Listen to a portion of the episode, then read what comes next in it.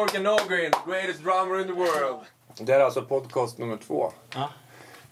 Och den heter, nu heter den någonting, den heter Jag spelar för livet. Ja, okay. Och vi gör det här för att vi vill uppmärksamma och vi vill träffa fantastiska musiker i alla former. Och vi har valt att börja med trummisar, för där börjar allting på något sätt. Just. I en mix så börjar man ju med vaskagge. Det blir lite konstigt, men jag säger välkommen till det här programmet. Ja, tack. Vi sitter här i Morgans snickerboa. Där han har lite trummor och cymbaler och cd-skivor har du massor här. Och ja, en arbetsplats helt enkelt. Så jag tänkte vi kör lite snabba frågor. Namn? Morgan Ågren. Yrke? Musiker. Födelseplats? Umeå. Första skivan som du köpte? Det är svårt att vara helt säker på det, men en Kiss-skiva vet jag att minns i alla fall var ganska tidigt. Eller egentligen köpte jag massa Buddy Rich skivor först, men sen köpte jag Kiss också. Ja. Man behövde både och, man behövde bra musikantskap, eller alltså bra coola trummor, men sen behövde man coola killar också, så att jag behövde både och. Där var blandningen Buddy Rich och Kiss. Så Buddy Rich och vad heter Eric Carr, eller vad heter han som spelade? Peter Criss. Peter Criss var jag. Det är original trummisen. Var han en bra trummis? Egentligen kanske inte, men det är också det, när man säger var han bra, det är också liksom beror på vad man menar med det. Bra för mig, alltså Ringo Starr var den ultimata Beatles-trummisen. Jag skulle inte vilja höra Beatles med någon tråkig proffstrummis, utan som är bättre på alla sätt. Så det handlar liksom inte bara om att vara inom situationstecken duktig, utan det handlar om att passa in också. Det är samma egentligen med Neil Peart i Rush. Han är egentligen, alltså i dagens mått sett, utmärker sig inte överhuvudtaget. Han är omsprungen av 10-åringar på YouTube liksom egentligen. Rent speltekniskt, men det är som helt ointressant. Man vill ha personlighet och man vill ha musik liksom. Och där tycker jag både Ringo och Neil Peart, om man nu ska nämna honom igen, bidrar i allra högsta grad. Och man vill inte ha något annat. Man vill ha personligheten, deras ljud, hur de gör låtar, alltså hur låtarna blir och hur de, vad de gör med låtarna helt enkelt.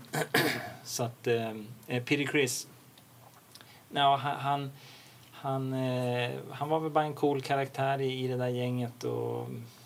Nej, men de andra... Ja, alltså Beatles. Ja, Beatles. Ringo Starr. Det är tidigt på morgonen här. Där är det mer karaktär tycker jag än Peter Criss egentligen. Så att, men Kiss var ju också ett bra band får man väl ändå säga. Så att det andra känns inte så intressant. Sen vet jag att Kiss tog in Robin Ford på gitarr och Anton Figg och såna här grejer tror jag på skivorna, för att just vid skivinspelningsmomentet kanske det inte alltid funkade då. Och det sägs att Paul McCartney lade om Ringos trummor och sånt här ibland på Beatles-skivor, så att allt har väl sina för plus och minus liksom. Men båda är ju ikoner ändå liksom. Exakt. Så att de var liksom originella med det de gjorde. Exakt, och det uppskattar jag mer än... Det speciellt nu, om man tar en tur på YouTube till exempel, så är det otroligt mättat. Det är så otroligt mättat och det är väldigt strömlinjeformat. Det handlar mycket om liksom... Det ska vara så här sensationellt hela tiden. Det ska vara gärna ju yngre ju bättre, ju snabbare ju bättre. Ju mer, ju bättre. Det är liksom ofta det som gäller. Liksom. Så att det blir väldigt... Ja, det blir ganska tråkigt liksom, efter ett tag. Ja. Tycker jag. Det blir tävlings... Ja, lite sådär. Och det blir entonigt på något sätt. Det är sällan folk har tid eller orkat att uppmärksamma andra uttryck och nyanser än just det här liksom... Amazing 7-year-old drummer eller liksom 5-year-old guitar player, wow, hela tiden liksom. Ja. Så att det kan bli ganska tjatigt. Ja, bra svar. Men du har faktiskt blivit utnämnd till världens bästa trummis 2010. Ja. Modern Drummer Magazine. Och då är det läsarna som har röstat. Ja, det är Readers Poll, vilket betyder läsarröster. Så att det är svårt att veta hur... jag vet inte hur många som röstar, alltså hur många som orkar bryr sig och går in och verkligen röstar, om det, om man slåss bland tusentals andra röster eller om det är 100 röster i den här kategorin som kommer in, varav 50 är mina polare. Jag vet inte, men det är nog ganska många, för det är världens största trumtidning, och det som är lite anmärkningsvärt just i det här läget är att jag har läst tidningen sedan jag var tonåring och har sett de här röstningarna, och det är nästan aldrig någon europé med, alltså i alla fall aldrig överhuvudtaget en skandinav, ytterst sällan en europé. Så och det beror väl också mycket på att de som röstas fram där är ju ofta bandmedlemmar i kända band och sånt där, vet, så här Dream Theaters trummis blir framröstad för att folk gillar bandet och gillar honom oavsett hur han spelar. Alltså det handlar om andra saker också, så att det, alltså vad jag menar är att det är nog ingen garanti att bli framröstad där bara för att man kan spela, utan man ska nog synas ganska mycket. Så på så sätt anser jag att det är en chans på miljonen ens hamna med där. För att, bara för att du kan spela, alltså du kommer inte med på de här listorna ändå. Och det är nästan bara amerikaner också. Så att på det sättet blev jag ju helt chockad över att hamna med, och dessutom inte bara hamna med utan vinna den här kategorin. Och nu de här åren innan och åren efter har ju inte ens varit, alltså, när men det var tvåan något år också? Ja, precis, det var nog 1 eller 2 år innan, och det var en annan tidning som hette, en engelsk variant, men sen har jag aldrig varit med. Man ser bara de 5 första, de som från plats 6 och neråt redovisas ju inte liksom. Mm. Så att, men ändå, ja, greatest drummer in the world. Ja, exakt. Det hade, om du var amerikan så hade du öppnat med det. Hello, my name is Morgan Ågren. Readers poll drummer, winner. Ja. Yeah. Nej, men det var ju såklart en fantastiskt roligt ändå. Man tar det med en nypa salt på ett sätt, men samtidigt är det kul att ha en sån grej. Självfallet liksom. Det är väl inte någon annan svensk som har den? Det är ingen skandinav jag vet som någonsin var ens nämnd där, och jag tror kanske att, alltså, någon europé möjligen. Men John Bonham och sådär då? Ja, de är ju liksom, han är ju ofta, alltså Hall of Fame och sådana där grejer. Mm.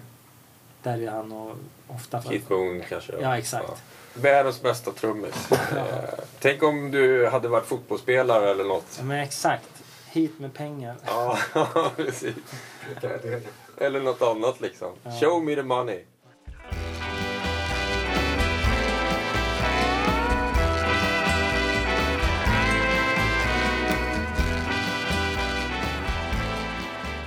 Har du något favoritalbum nu sådär som du plockar fram när du vill bli glad eller ledsen?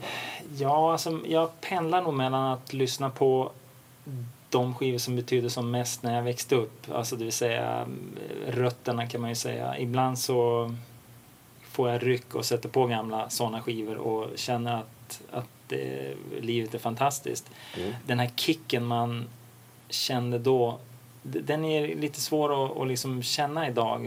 Och det är inget konstigt egentligen. Man har lyssnat på musik sedan man var rätt ung, och nu har det gått 30 år liksom drygt, och den kicken som man fick första gången man hörde Allan Holdsworth Road Games, den kicken är svår att få idag. Mm. För att när man hörde den skivan till exempel då första gången, så hade man inte hört något liknande innan, och ju mer man lyssnar på musik ju svårare blir det liksom att komma med någonting nytt som verkligen är någonting helt nytt. Det finns varianter på sånt som redan har funnits i 100 omgångar i olika varianter, men jag tror att jag i alla fall född och uppvuxen under en tid som gjorde att när vissa saker kom så kom det för första gången, och utan att vara allt för lastgammal så var det ändå så. Sen finns det ju ännu mer exempel, du vet, de som växte upp de som är, alltså generationen innan mig, som pratade om när Elvis kom första gången, såna här upplevelsegrejer som är ännu mer då kanske omskakande, men så att, men man kan väl säga att jag lyssnar väl på helt andra saker och söker efter andra saker kanske nu än när jag var 10. På den tiden när jag köpte Buddy Rich skivor och höll på att flippra med pickuppen på vinylspelaren och letade efter trumsolon. Var det inte trumsolon så stängde jag av. Så lyssnade jag då. Liksom. Jag ville ha det här liksom, fantastiska trumspelet och var inte ute efter någonting mer. Och om man hårdrar det så kan man säga att nu kan jag tycka att det kan snarare vara nästan jobbigt. Liksom, jag känner bara, sluta spela. Jag blir less och uttråkad. Liksom. Så att man är ganska annorlunda nu när man är 47 än när man var 14. Liksom. Men som sagt, rötterna kommer tillbaka. Ibland kan jag gå in på eBay och ställa någon ny utgåva av en gammal klassiker som jag inte har hört på ett tag eller tappat bort. Jag beställde till exempel, hyfsat nyligen beställde jag gruppen, alltså Return to Forever och deras skiva Romantic Warrior som var ett sånt här band på 70-talet med, alltså Chick Coreas band med Lenny White, Aldi Meola och Stanley Clark. Den skivan är så fantastisk, men den hörde jag när jag ska gissa att det var 14 kanske, 13-14 max 15 tror jag första gången, och det var fantastiskt. Jag tycker att musiken, låtarna, allting, och det var bara ljudet och allting var helt fantastiskt. Och den, det var ett tag sedan jag hörde den och såg att den hade kommit ut på nytt och den är till och med ommixad. Och jag tänkte att ur det perspektivet också, jag håller väldigt mycket på med ljud nu för tiden och mixar och spelar in själv och är mer fokuserad på sånt än på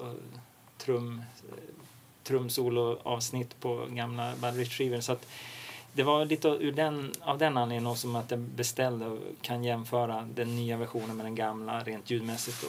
Hur var det då? Nej, men det var bara fantastiskt. Jag satt på den här skivan och kände bara, man minns hur det kändes och då. Och så, man blir liksom 15 på nytt liksom. Och jag tycker att det är underbart. Så att ibland blir det så, och det gäller även då, alltså Mahavishnu eller vad som helst. Alltså, hade massa timmar att slå ihjäl här i Polen för ett tag sedan. Jag var där och spelade med Bill Aswell. Och så hade vi en ledig dag innan vi åkte hem. Då gick jag bara skrota på stan och gick in i en skivaffär. Och då köpte jag också en Mahavishnu-skiva som jag inte har hört på ännu längre sedan tillbaka i tiden. Det var jättelänge sedan. En skiva som jag inte ens tror att jag har haft på CD. Inner Mounting Flame med Mahavishnu. Och det var också så här när jag satt på den låten Dance of Maya så kände jag bara helvete vad fränt. Det är så jävla, varför det är så här den där kicken liksom. Och med nytt och fräscht ljud och så sitter man på ett café någonstans, beställer in en espresso och sätter på luran och bara kan lyssna ostört. Otroligt häftigt. Sen hemma, när man är hemma är det inte så ofta, eller man kan säga nästan aldrig så att jag sätter på musik som tar plats. För att hemma i huset är det är fullt med barn, det är tv, Nickelodeon är på och det är liksom ständigt så här bara, du vet, det går inte att sätter man på en Mahavishnu-platta hemma samtidigt då kommer någon och nästan... Då får man själv. Ja, men det är inte bara det går inte. Nej. Det finns ingen plats. Nej. Det finns inte energi. Energinivån är redan uppfylld liksom, till taket. Ja. Volymen och energin och liksom det här intensiteten är redan maxad. Så då blir det, jag sätter ofta på ju tystare ju bättre, långt bortom trumorgel eller något sånt där, för det känns det är inte det, utan då kan det vara softast möjliga Chet Baker-skivan eller en artist som jag ofta av någon anledning spelar i köket hemma, det är Erykah Badu, för det också ger en otroligt behaglig bomullsstämning på hela, och så är det så här coolt och souligt också liksom. Så att, nu kan det vara såna grejer liksom. Sen ibland när jag är ute och kör bil själv och sånt där, då kan man, det kan vara en plats som passar, och en bil är bra. Ja, då är man själv och då kan man bestämma volym och allt själv och sådär. Så att det kan växla från tystaste, lugnaste med möjliga Chet Baker till sätta på en gammal Captain Beefheart-platta eller Meshuggah Murs, alltså tyngsta heavy metal-musiken. Allting däremellan. Mm. Men kul att du sa den här Inner Mounting Flame, för den hade Werner Odegård som var med i förra PM. Han hade också den som en så här, vadå liksom. Just det. Kanske är någonting att det är speciellt för... Jo, alltså Birds of Fire och Visions of the Emerald Beyond, de två, Birds of Fire och Visions of the Emerald Beyond, de två var liksom, hade mest impact på mig. Men Inner Mounting Flame blev en sån där, den lyssnade inte lika mycket på, men när jag väl hörde den där i Polen på det här kaféet så det var det otroligt kul. Den här låten Dance of Maya tycker jag är en magisk låt. Mm. Ja, det är ju bra grejer. Helt annan fråga. Vad står det på din rider? Vänta nu, vad är en rider? Vad är en rider? Nej, det är någonting alltså, som man vill ha innan gig. En lista där man har önskemål. Jag tror aldrig att jag är osäker om jag har gjort någon rider någon gång. Det där brukar sköta sig själv. Liksom. Jag har inga sådana här... En påse M&M med de gröna borttagna och sådana där grejer har jag inte. Jag har inga sådana... Ingen lax, liksom trappa och... Vad sa du? Laxtrappa. Vad är det för något? Alltså det går ju runt bland musiker så finns det en sån här lista med så här omöjliga saker. Men vad är laxtrappa? Det är ju en sån där som de bygger för laxar när de ska hoppa upp. Ja, en helt omöjlig ångorgel är också någonting som folk vill ha. Nej, jag har aldrig liksom. Ibland får man liksom påminna folk om att när jag och Mats och spelar att även om vi kommer som trio ibland eller till och med som duo vid vissa tillfällen så får man påminna om att att det går inte att bli upphämtad i en vanlig personbil. För att även om vi bara är 2 eller 3 och har inte så mycket grejer så vi är ändå en chaufför då. Plus 3 personer. Resväska och i alla fall några instrument. Kanske en bas och en keyboard och lite cymbaler. Så det... Folk verkar inte alltid fatta liksom att det tar plats. Det är som att de gör det för första gången ibland. Så att ibland får man skriva det då. Och det handlar inte om egentligen en rider utan det är bara så här... Ops, vi har grejer och kom inte in Fiat liksom. Ja, men du menar stageplot då eller? Ja, lite sådär liksom. Mm. Men någon rider har jag tror inte. Men när du spelar med de här stora liksom Iommi och Zappa och alla Stevie Wonder och de här. Då har man i alla fall chansen att säga men jag vill ha det här, det här, det här och då får man det kan jag tänka mig. Det har du aldrig tänkt på? Nej. Alltså det, man behöver ingenting, man behöver en loge och liksom lite utrymme och vatten och en skål med jordnötter, det är väl ungefär det man behöver liksom. Ja. Och sen att man måste ju äta och sådana där grejer, men alla de där bitarna tycker jag brukar sköta sig av sig själv liksom. Så bra apisar de har koll på. Ja, exakt. Musikerna. Det är rätt sällan att det blir några större haverier jag nästan aldrig varit med om. Har det hänt någon gång att du har glömt liksom dina trumpinnar och har fått springa runt? Ja, alltså jag var med om en ganska rolig jag minns exakt när också för jag hade precis jag hade träffat en, det här var 97, jag hade precis träffat en tjej då och skulle till Jerusalem faktiskt och spela med en symfoniorkester som skulle sätta upp Frank Zappas musik och jag fick förfrågan att komma ner. Och jag blev så uppslukad av det här mötet med den här tjejen så att jag åkte utan grejer. Alltså glömde inte utan helt enkelt prioriterade så att det där får jag lösa när jag kommer ner. Så att jag blev upphämtad där och liksom och så här och det är ganska, vad ska man säga, prestigefullt uppdrag ändå liksom. En symfoniorkester här och det är ganska komplicerad musik och sånt här så kommer jag i knappt, alltså jag hade väl någon slags packning så här, med kläder och så här, men inga trumpinnar. Så det var ju första jag sa, finns det någon musikaffär? Jag måste ha pinnar.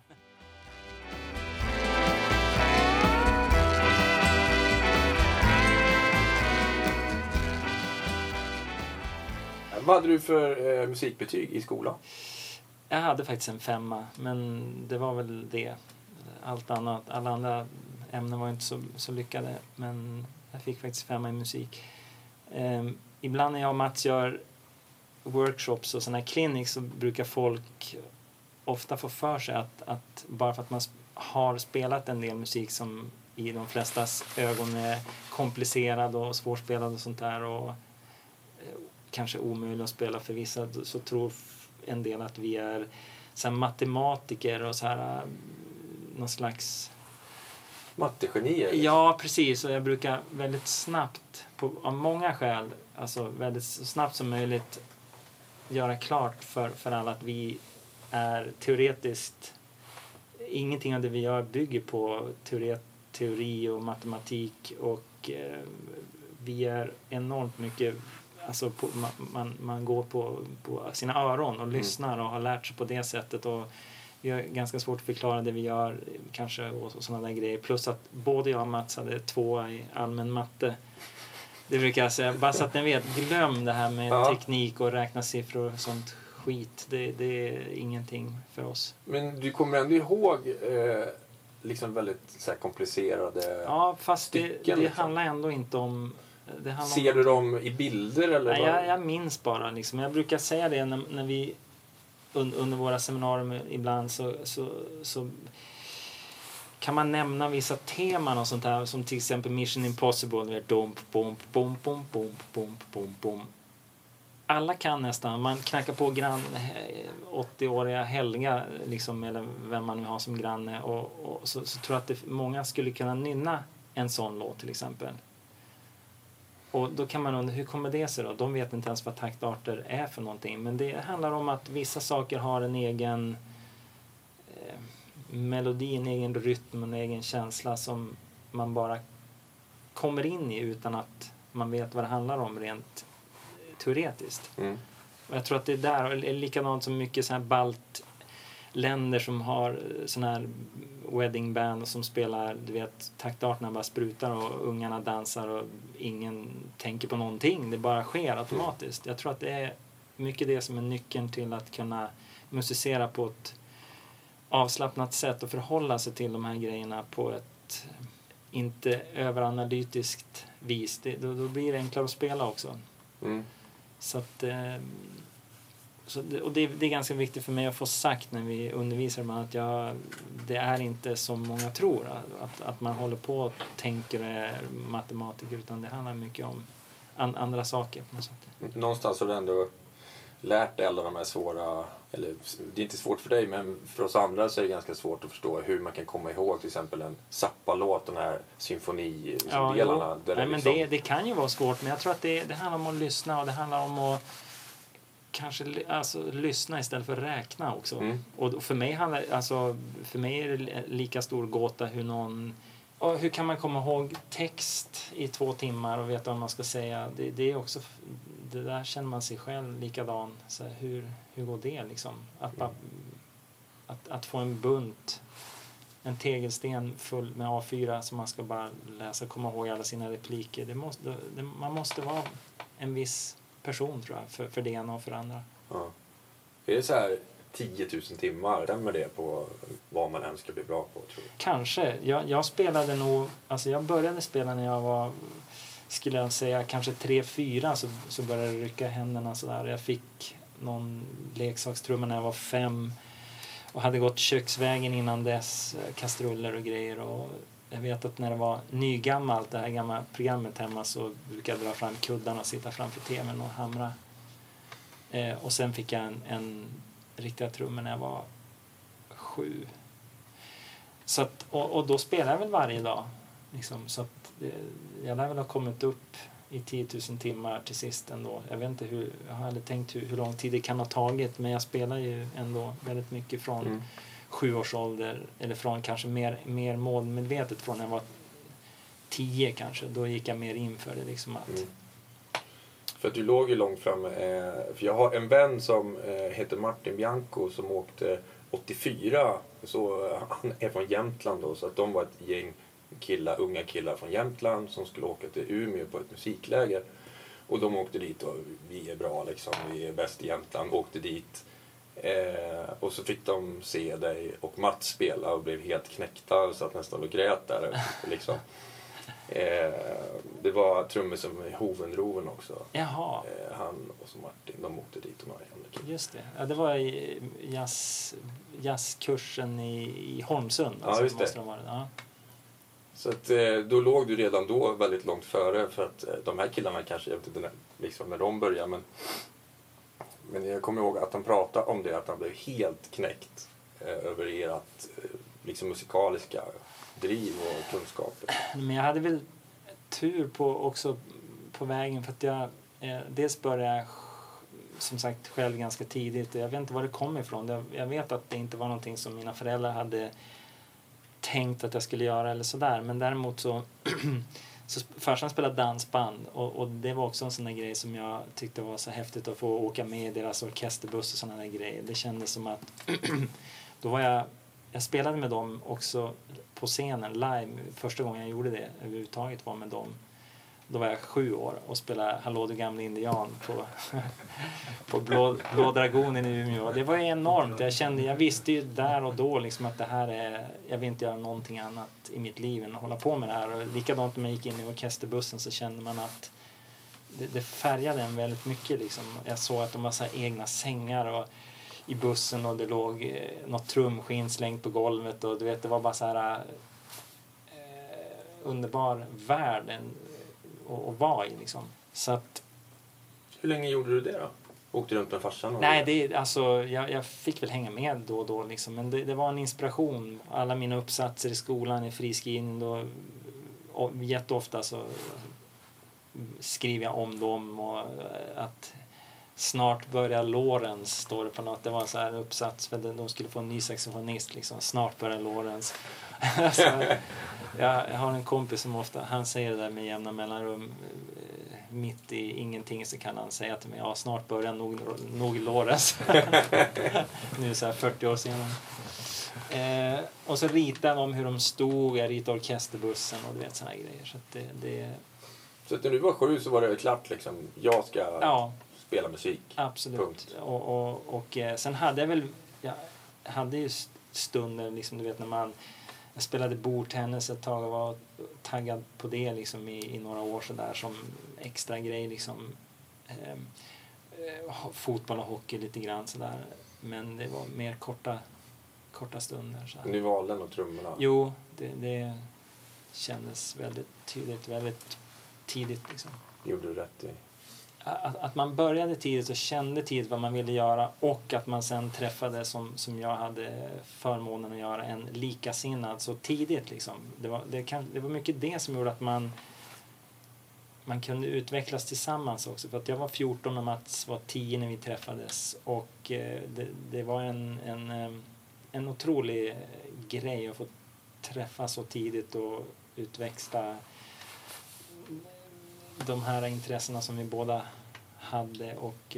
Hur träffades ni då? Ja, jag fick ett samtal av någon som drev ett musikcafé utanför Umeå där de skulle ha musikunderhållning till kaffet. Du vet, en liten stuga utanför Umeå. Innertavlor, yttertavlor, vad det nu hette. Mats var bokad för det där. Han skulle spela en kvart och en annan kille skulle spela en kvart och det kommer in 30 personer när det är fullt liksom, och man sitter och dricker kaffe, du vet. Och producenten eller arrangören till den här kvällen hade antagligen läst då om mig eller sett mig i något sammanhang där hon kände att kanske att han kan komma och kompa Mats. Så att hon ringde mig och sa att det är en blind kille här som ska spela, han är 10 år och jag tänkte att ni kanske skulle kunna passa ihop och spela ihop. Och jag hade träffat Mats, jag fick för mig att jag hade hört talas om honom, för när vi var ute och åkte med familjen på någon semester så var det någon Ulf Elving intervjuade en ung, alltså en pojke helt enkelt, som pratade på ett väldigt utmärkande sätt i det här radprogrammet. Han pratade om liksom Steve Wonder och Frank Zappa och såna här grejer och han var bara 9 år eller någonting, så att det slumpade sig så att vi hörde det här radprogrammet, så att jag tänkte att undra om det där är den där killen vi hörde på radion.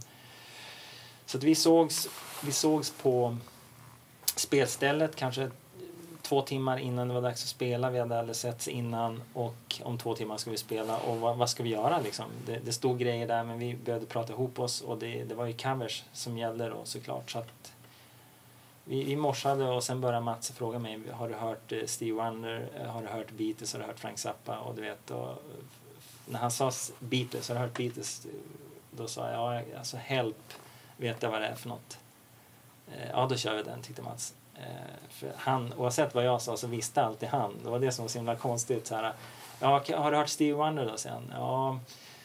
Och jag kände, det var en enda låt som jag kunde nämna som någon kompis som jag lekte med. Hans storebrorsa hade Hot in July-skivan och första låten där, Master Blaster, den minns jag ändå på något sätt så här. Ja, den Master Blaster kanske så här. Ja, okej, då kör vi den som att.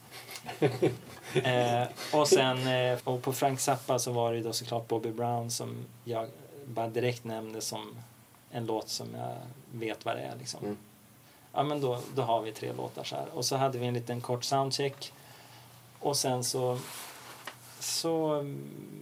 Mats stod upp och spelade. Han hade sån här, nästan, han såg ut som han var som sagt 10, men kanske såg ut som han var 7 eller något sånt där. Hade så här röda raggsockar och plyschkläder.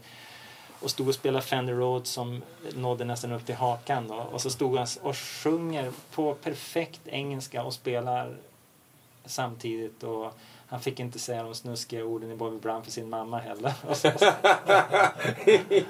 Och sådana där grejer. Och det var fantastiskt liksom, hur det bara blev där. Och efteråt så kom båda våra pappor, alltså min pappa och Mats pappa kom, alla träffades vid sidan av scenen då, och jag såg att båda våra kära fäder hade liksom var lite fuktiga i ögonen sådär och nära till att ta till lipen för att de hade sett det här liksom, och det var väl även för dem, eller minst sagt även för dem, alltså en upplevelse. För mig var det också det, för jag kände under tiden vi spelade att det var som en stor grej liksom. Och i Mats pappas fall så kanske var också så att han kände att äntligen träffa Mats, någon som han kan dela någonting med liksom. Så han var väldigt, Staffan som Mats pappa heter, var väldigt så här, efteråt så ni kanske Mats och trummor i källaren hemma, ni kanske kan komma och hälsa på där, du vet, han drev på så där. Och det här var i november tror jag, det var 81. Och egentligen kan man säga att det har aldrig gått mer än ett par veckor utan att vi har haft kontakt konstant sedan november 81. Så han är din bästa kompis? Ja, alltså han är ju, vi har ju liksom musiken som för oss samman och sånt där och liksom, så det är en gåva liksom, känner jag, att vi fick ses och spela. Det är en sån här grej som man kommer att, när man är på väg att krascha ihop på ålderns höst så här, så kommer jag kunna känna mig väldigt glad att man fick göra en sån här grej liksom, för att det ändå känns meningsfullt och på många sätt liksom, och få förunnat och vad som sen hände liksom, ändå med alla grejer vi har fått göra tillsammans, så det var minst sagt en lyckträff. Vilket jag även kände, alltså det, nu är det här faktiskt snart 35 år sedan, det går knappt att säga, man förstår inte det, men alltså när vi hade spelat ihop i kanske 20 år, då kände jag att jag vill söka upp den här. Jag hade många gånger undrat, vem var den här gumman som ringde mig och ville sammanföra mig med Mats. Men det där skötte sig själv nämligen, för att en vacker dag så ringer telefonen hemma och jag svarar, och en äldre dam säger då, är det här Morgan som spelar trummor? Så här, ja visst är. Ja, du vet när du spelar ju med Mats här på det där fiket utanför Umeå i början av 80-talet. Ja visst är det. Ja du minns det. Ja visst är det. Ja, det var jag. Så det var jag som, och jag fick alltså gåshud, alltså kände, och jag sa direkt att jag har funderat så många gånger på vem var det egentligen som ringde, och skulle vilja bara ringa och säga vilken lyckträff det blev, och att vi har efter det här lilla sättet på 3 coverlåtar vad som har hänt sen liksom, att vi har turnerat, spelat runt hela jorden och gjort skivor och fått, du vet, så det var ju jättekul. Så att efter vi hade pratat då så stämde vi träff, nästa gång vi kom till Umeå så åkte vi tillbaka till det här stället och morsade på henne och tog lite foton och så här. Ni tog inte en spelning till? Nej. Kanske om 2 år ska ni spela där? Ja exakt, vi får göra en reunion. Exakt. Samma låtar, exakt. Ja. Fortfarande inte säga de snuskiga orden på Bobby Brown också. Vilken story. Men vi kommer prata lite mer om dig och Mats sen, tänkte jag.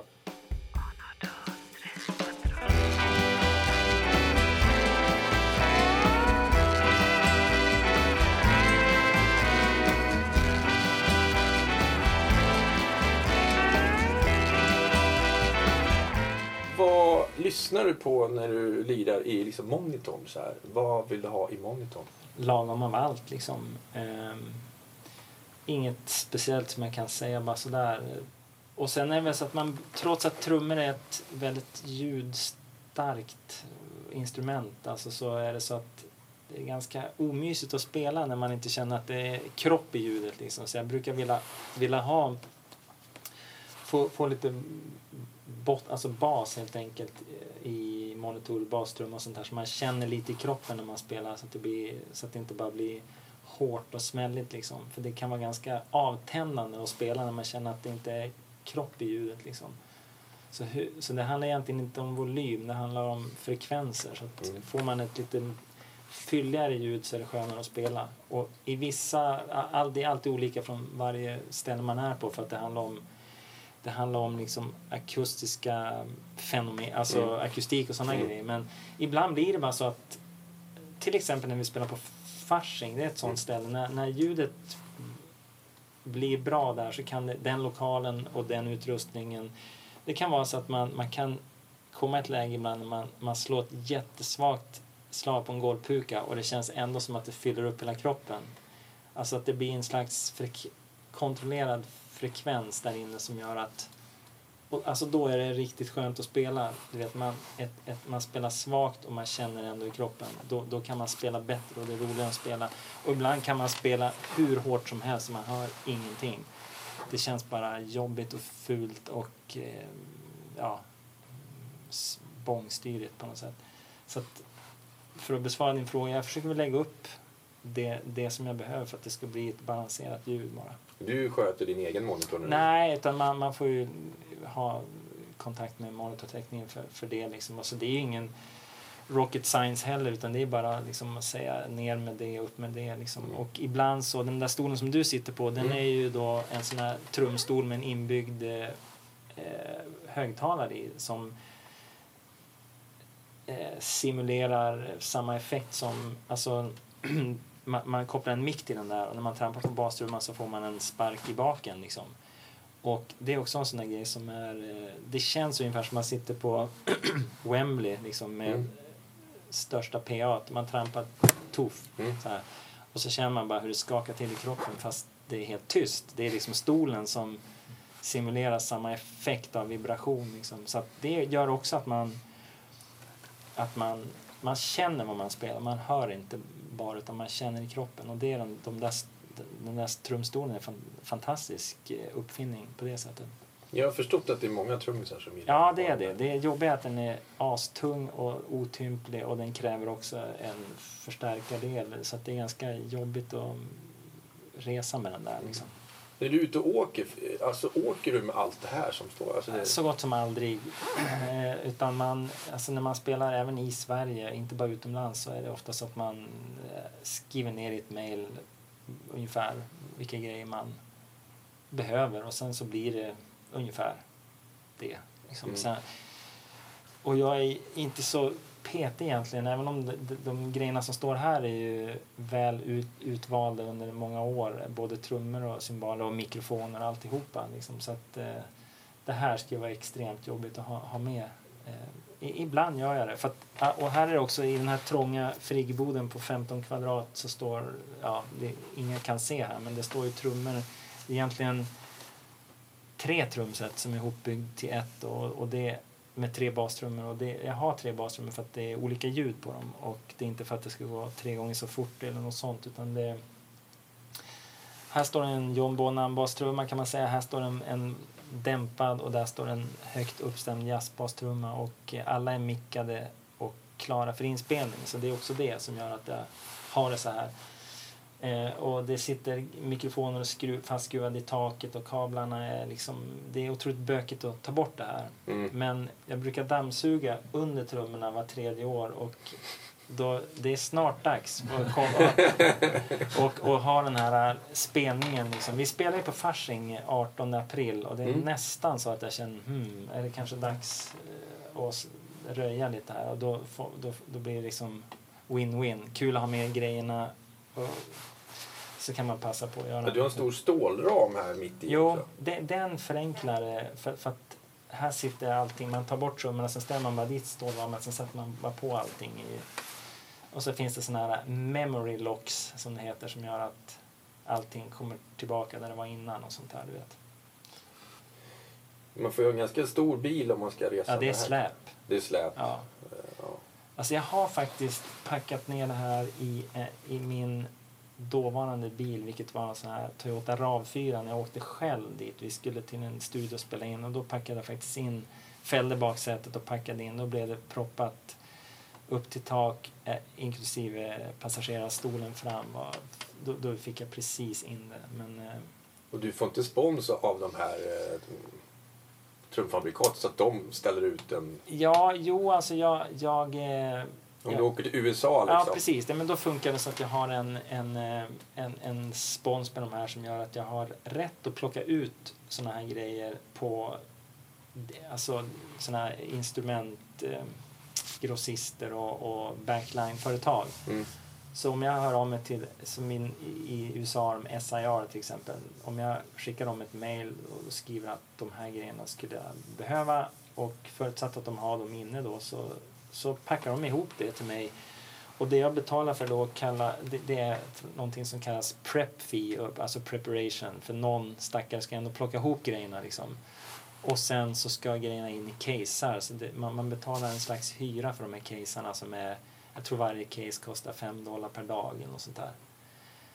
Så prep fee och casearna, och sen om man ska få det utkört, då är det liksom, så det blir ganska mycket pengar ändå till sist, men så det beror, men ofta har festivaler och klubbar själv någonting att spela på. Jag tycker att det är ganska kul, och helt plötsligt man kommer till ställe där står det ett Ringo-kit, en hänger, en golv, och liksom då är det bara gilla läget, och det gör jag, för jag tycker att det är ganska kul att liksom bara tvingas liksom spela på grejer som inte är sina egna. Jag tycker ibland kan det nästan vara tjatigt och tråkigt av sitt eget, men det blir som en helt ny känsla och nya omständigheter när man får någon annans trummor. Så att jag har aldrig liksom kämpat igen med för att det hela tiden ska bli så här liksom. Det är ganska kul att bygga ihop. Man får liksom, då kan det vara så här, ja, vi har två trumset, ett jazzkit, gretsch-kit och ett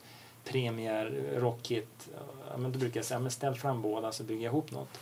Och då brukar jag, du vet, olika färger, olika trä och metall blandat, huller och buller, olika serier, märken och färger. Ja, då bygger man ihop någon slags så här. Och ofta brukar det bli ganska kul av att göra så. Och så får man en liten tändning själv på grund av att det låter nytt liksom. Så hade du, så att du kunde spela, du har en dubbelpedal så du kan spela på båda samtidigt, så att du kan få 4 sound. Ja, jag kan spela, det är tre bastrummor, varav den mittersta har en extra förlängning, så att det är egentligen 4 separata trummor egentligen.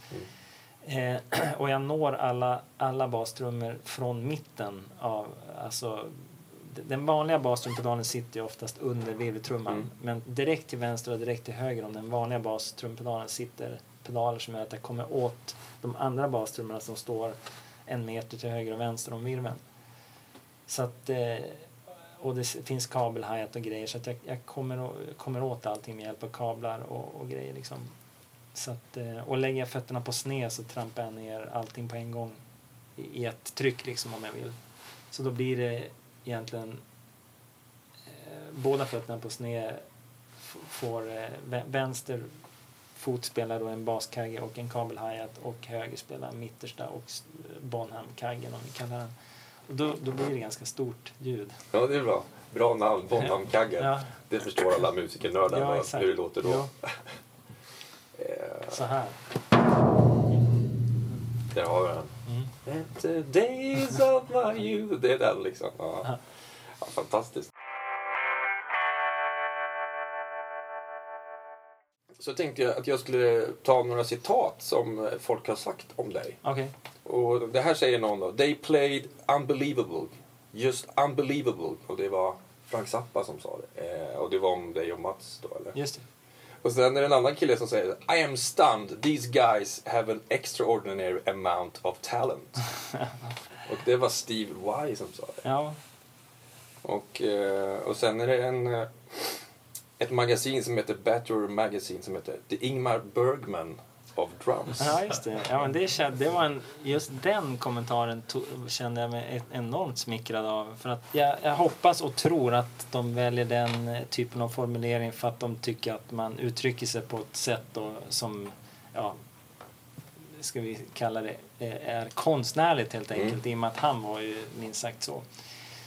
Så att egentligen så hellre att någon säger kalla mig Ingmar Bergman och Rams istället för, vad ska vi säga då, The Zlatan Ibrahimovic of drums, så är det väldigt smickrande sätt också kanske, men som sagt, som jag var inne på tidigare, vem som helst kan spela fortare än vem som helst, och vem som helst är snabbare och yngre än den andra, alltså på något sätt. Så att det där känns som att man blir inte bättre än Ingmar Bergman för att man blir snabbare än honom. Utan man, liksom, det handlar om uttryck. Och om någon har tyckt att man har gjort någonting som gör att den personen tycker att man har ett uttryck, så är det en enorm komplimang. Och jag fick en annan sån, bara för att understryka det jag vill ha sagt här, så var det så att en annan gjorde en intervju med en nättidning och han skrev i ingressen, alltså inledningstexten, så skrev han att, och det kände jag var en enorm komplimang, han skrev: Morgan is first an artist, second a musician and third a drummer. Och jag stannade verkligen upp när jag läste det där och kände, vänta nu, hur vad fantastiskt att någon kan tycka så. Liksom. Jag spelar ändå trummor. Även om jag har, liksom, gör musik och har drivit skivbolag och håller på med det. Liksom. Så någon tycker att jag är först och främst artist, sen musiker och sist trummis. Och hade någon sagt det till mig när jag var 15, så kanske jag hade sett det som en förolämpning. Liksom. Vad fan, jag spelar trummor, jag är ingen jävla Carola-artist liksom. Utan jag kan spela trummor, du vet, så hade jag kanske känt. Men jag tar det som en stor komplimang att någon tycker att det finns ett artisteri, och sen att i nästa skede då, musikant, det vill säga man håller på med någonting annat än att bara spela ett instrument. Och sist, ja visst, trummor också för att jag kan spela liksom, men det kändes som en, och samma sak där med Ingmar Bergman, jag tar det som en komplimang. Ja, det borde du göra. Ja, det är fantastiskt. Och hade någon skrivit så här då, the fastest drummer in the world, så hade jag tyckt att det hade jag nu när jag vid den här åldern, så hade jag nästan tyckt att det, jag vill inte vara det. Jag vill inte ens vara den personen som spelar fortast i världen. Jag ser ingen mening med det. Alltså, ganska tråkigt gig att gå på. Ja, jag vet. Ska Morgan spela fort igen? Ja, jag vet. Och det blir, ja, jag vet inte. Någon annan får... Men det är väl någon slags uttryck som du har. Känner du också det? Kosmisk sväng? Är det någonting som du tänker på ibland? Ja, hur man nu ska kalla sväng. Men det där var också en grej, för att återgå till det jag sa i början, att när jag letade trumsolen och Buddy Rich, då var man ute efter det här energin i spelet och sådär. Sen sista 10 åren, vad man ska säga, så är det andra grejer som har fått den att gå igång sådär liksom. Och det handlar om helt andra grejer liksom. Jag vet att du också, du vet vem Levon Helm är. Ja, bästa är det. Ja, alltså det finns någonting när han sitter och bara spelar så här, och helt plötsligt låter det bara så brutalt coolt på något sätt. Hela anslaget, och att det låter lite så här kantigt ibland på ett otroligt attraktivt sätt. Sådana grejer liksom kan jag verkligen frysa på. Som jag, när jag hade varit 15, hade jag bara känt helt, förmodligen totalt ointresse. Gubbjävel som knappt kan hålla takten hade jag antagligen känt då. Ja, då var det fusion som gällde. Ja, precis. Svårt och fort och konstigt. Mera liksom att man utmärker sig så liksom, och det var det som fick en att... Jag är glad att jag haft de åren såklart liksom, när jag sa, vad är Buddy Rich trumsolo? För det gjorde också att när man härmade honom, för man får ändå inse att som 10-åring att hålla på och härma Buddy Rich i 2-3 år, det gav ju mig en spelförmåga såklart. Ja. För det var ju, det som jag också tyckte med Buddy Rich var ju att han hade en... Visst, det går fort och det är liksom avancerat och sådär, men det är många som kan spela fort, och som sagt, även minst sagt idag då. Men det är det här anslaget och hur det låter, det här snygga spelet, inte bara forta, att det låter så här snyggt och organiskt, och med det här anslaget, det var mycket det man försökte härma liksom. Jag var aldrig egentligen så här, inte ens när jag var 10 så kände jag liksom att så där fort vill jag också spela, det var inte det. Och jag kände inte det när Allan Holdsworth spelade gitarr heller. Och vad fort han spelade. Det var liksom bara, vad snygga toner. Det spelar ingen roll hur fort det går. Jag tycker aldrig att det låter fort. Jag tycker bara att det låter som en fantastisk följd av toner. Som låter som från en helt annan värld liksom. Det låter aldrig fort. Det lät aldrig fort för mig. Jag insåg att det kanske, det går nog fort. Men det var helt ointressant. Samma med Buddy Rich. Det är bara att, hur det låter liksom. Och av att ha härmat det var ändå en otroligt bra och viktig fas. För man fick upp spelförmågan helt enkelt. Liksom.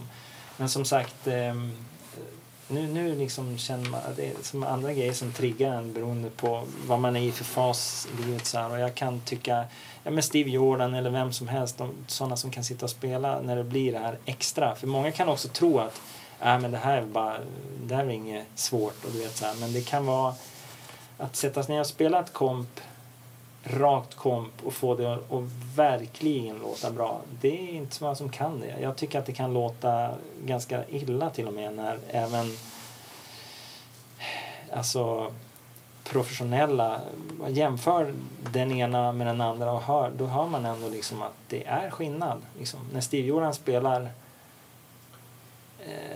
ett shuffle-komp eller så låter det bara så otroligt organiskt och bra. Och när någon annan gör det så låter det kanske inte alls lika bra. Även fast de gör samma saker. De spelar exakt samma komp.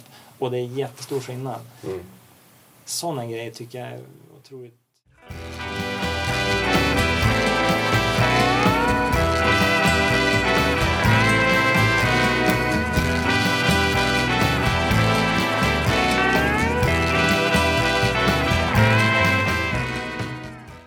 Ta ett citat till som kommer liksom också leda in på. If Morgan would be living in the US, he will be huge. Ja, just det. Och det säger Dweezil Zappa då. Ja. Och lite så är det. Om man bor i Sverige så är det svårt att... Då måste man nästan åka utomlands och, som du har gjort, och bara turnera. Men du har aldrig funderat på att flytta till England eller USA? Ja, men tanken slog mig precis efter att vi hade spelat med Zappa, vilket vi gjorde 88, och sen i samband med det så uppstod väl tanken ändå sådär. Men jag kände att USA som land att bo i lockade mig aldrig egentligen, och jag tror att det beror också på vad det är man vill göra för någonting. För om man vill vara en musiker som söker trumgiget med Madonna och med, du vet, att man är liksom en sessionmusikant som vill ha gig bara liksom med den och den, då är ju USA ett bättre land att bo i såklart, för det finns större utbud och det finns säkert bättre, enklare att försörja sig helt enkelt där som sån typ av musikant. Men däremot om du har ett eget band och vill hålla på med det, då kan man ju egentligen bo i vart som helst. Och Sverige är väl ändå ett ganska tryggt land att bo i, och jag har ju min familj och vänner här och sådär, så jag känner nog att det passade ganska bra att åka till USA vid välvalda tillfällen snarare än att bo där liksom.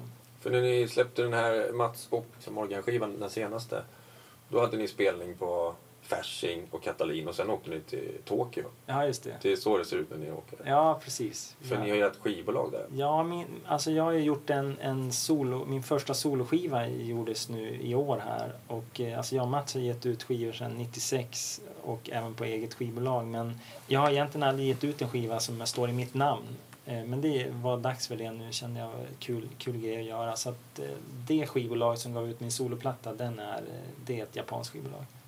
Och det var även de som var involverade i den här festivalspelningen i Tokyo. Så det kom sig ganska naturligt att... Jag kommer inte ens ihåg vilket vi började prata om först. Men festivalen och skivan var redan gjord. Jag började kolla upp vem som ska ge ut den här. Och de hade intresse av att ta oss dit som band och spela, och de hade intresse för skivan, så det kändes som att låt dem få göra det liksom. Ja, ja. Och det var jättelyckat, och det var tur att vi hann få ut skivan i tid också till spelningen, för att när vi spelade i Tokyo, vi var där 2003 gången innan, så det var ett tag sedan vi var där, och jag menar vi har ingen större uppstyrning kan man säga, vi har ingen agentur eller skivbolag som egentligen vi är ganska självgående, alltså jag har min mail här som jag sitter och petar med här i friggeboden, och har inget management eller sådär, så att det är svårt att veta vad blir det för gensvar då när man åker och spelar och så här. Och nu var det som sagt länge sedan vi var där, men då är det ändå ganska fantastiskt att det är ändå, det är inte ett utsålt Wembley, men det är ändå liksom, det kommer gott om folk, och vi säljer liksom 100 skivor efter spelningen liksom. Vilket är fantastiskt, och det är folk som alla ska ha, take a photo, du vet så här. Så det är ändå, jag tycker att det är fantastiskt att ändå musiken överlever av sig själv på något sätt. Det är en mindre skala folk kan man väl säga, men de är ändå trogna, och de har med sig skivor i en plastpåse med, man ska signera skivor som man inte ens själv kommer ihåg att man är med på och sådär, du vet. Och det mest overkliga den här gången var väl efter spelningen i Tokyo, så kommer det fram alltså ovanligt mycket tjejer också. Det känns som att det har inte varit tidigare. Det är fortfarande såklart inte liksom Justin Bieber sorten liksom sådär. Men en tjej, hon bara tjuta liksom när hon står där, och jag menar som sagt, vi är inga vad säger man, pojkbandsgrabbar direkt liksom, men jag står där med Mats Blind och hans Blindchef, så står vi där och signerar, och så kommer det fram ett par, jag ska gissa att de är max 25 år, och tjejen, hon blir så på något sätt upp i varv över att få träffa oss, så att hon börjar grina liksom. Fan fint. Ja, det är fint, och det är därför jag säger också, det är inte för liksom att på något annat sätt, utan det är bara helt fantastiskt att man kan ha gjort någonting som har påverkat någon annan. Det handlar inte om att vad snabb du är eller vad duktig du är. Det är inte de grejerna. Det är liksom musiken har... Jag tror inte hon är helt övertygad om att hon inte spelar trummor till exempel. Hon gillar musik. Och så är det någonting som vi har gjort som hon bara går igång på så pass mycket så att hon tappar fattningen när hon träffar oss. Det är otroligt häftigt. Och stort. Liksom. För att man vet ju själv, som jag pratade om för en stund sedan, vilken impact musik hade för en själv när man växte upp. När man började i gymnasiet och kände bara så här total meningslöshetskänsla, och hålla på att läsa de här ämnena och sånt här, och så går man in i en musikvärld, man hör någon av de här skivorna som jag pratade om, och så känner man bara att man tillhör det här, man hör inte hemma någon annanstans än i det här, så att på det sättet är musik otroligt starkt och kraftfullt. Så hade man inte haft musiken vid sin sida när man växte upp, så hade hela tillvaron sett annorlunda ut. Ja. Och då menar jag liksom att om vi har gjort någon musik som får någon annan att känna åt det hållet, så vet jag ju vad det betyder, så att det är ju häftigt alltså. Det är otroligt stort. Då tycker jag att musik är inte bara så här kul hobbygrej, utan då är det är viktigt för folk till och med. Liksom, man behöver äta, man behöver sova, man behöver... Det är viktigare kan man väl säga då. Men jag tror att musik också är mer viktigt för folk än vad man kanske alltid inser. Alltså för allmänt välbefinnande menar jag. Mm. Så här. Tre saker är det man behöver. Mat, kärlek och musik. Ja, faktiskt. Det går man runt på, tror jag. Ja. Musik är ändå viktigt. Mer än bara så här. Det är ändå större än så.